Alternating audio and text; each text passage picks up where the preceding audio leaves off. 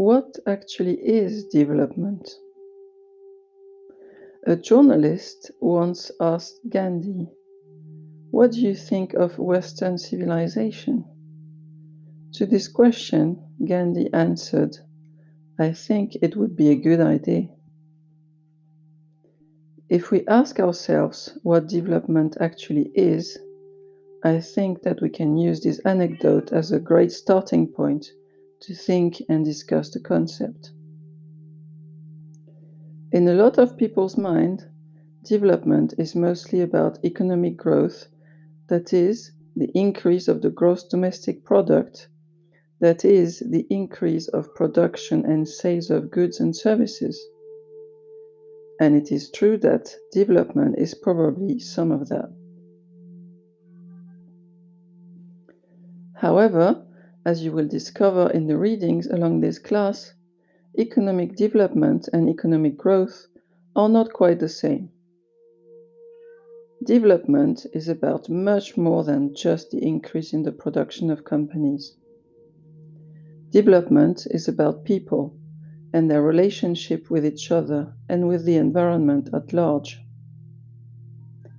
Development is about the way humans organize the materiality of life and are able to provide for themselves in terms of quantity, but also in terms of quality, and of course, in terms of equity.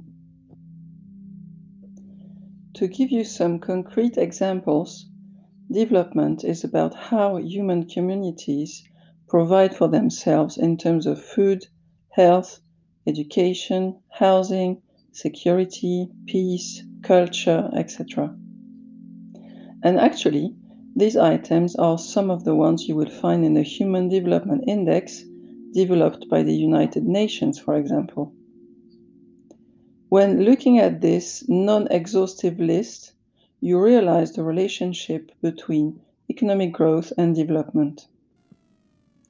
Of course, economic growth will determine whether you are producing the goods and services that your community consume, but it will also give you some clues as to what you can sell to other countries to pay and import the goods and services that you do not produce as a country, but that you do consume. National production and sales also determine how much money you can put in public services, such as education or health. The sale of production is taxed by the state, and with that money, the state can pay for public services. If there is little production or little sales nationally or internationally, local consumption and exports, then there will be less taxes collected and hence less money to spend on public services.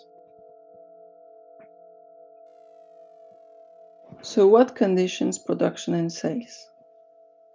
You can produce and sell goods and services if you have access to natural resources, energy, labor, capital, and technology. These are the basic ingredients that economic growth needs to function. Different countries will have different ways to grow economically, depending on their initial endowments. A very large proportion of what we call developing countries have an exceptionally large pool of natural resources, such as petrol or wood or minerals. Think about Brazil or Indonesia, for example. These initial generous endowments in natural resources have allowed those countries to export massively to finance parts of their development. Other countries did not have these endowments and have instead based their development on the production of services and technology improvements. Think, for example, about the case of Singapore. In general, when you bet on the sale of services and technology, you have to sell basically high skilled labor. So, the precondition to this is to educate your population.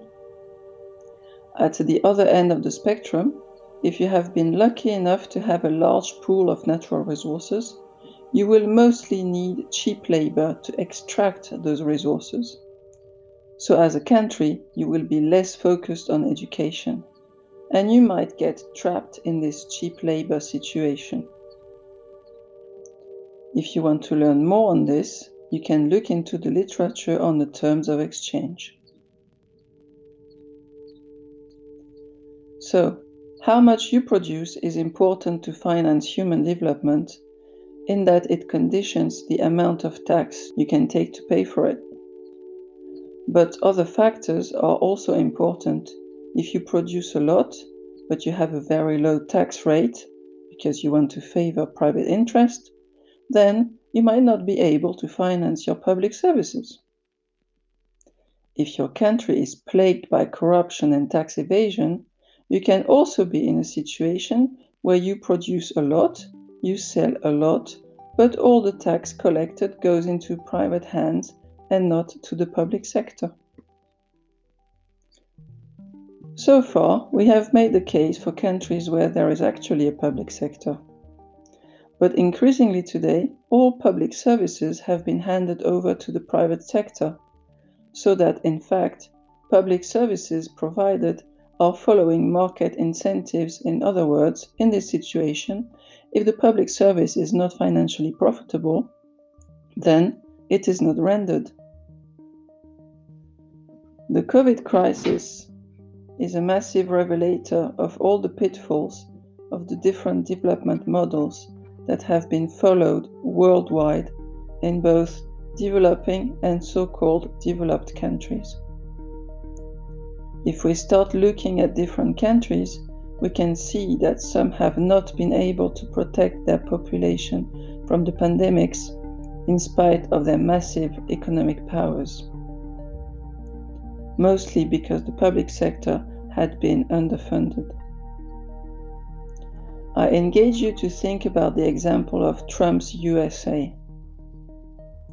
But of course, the developing nations are the ones that are the most hit by the pandemics because, among other important factors such as education and population density, they lack the initial financial means to have set up a large and efficient health sector. And also because they do not have the financial means to pay for the vaccines. The vaccines all have been discovered and produced in richer countries by private companies rather than the public sector. Development is definitely a complex and systemic issue.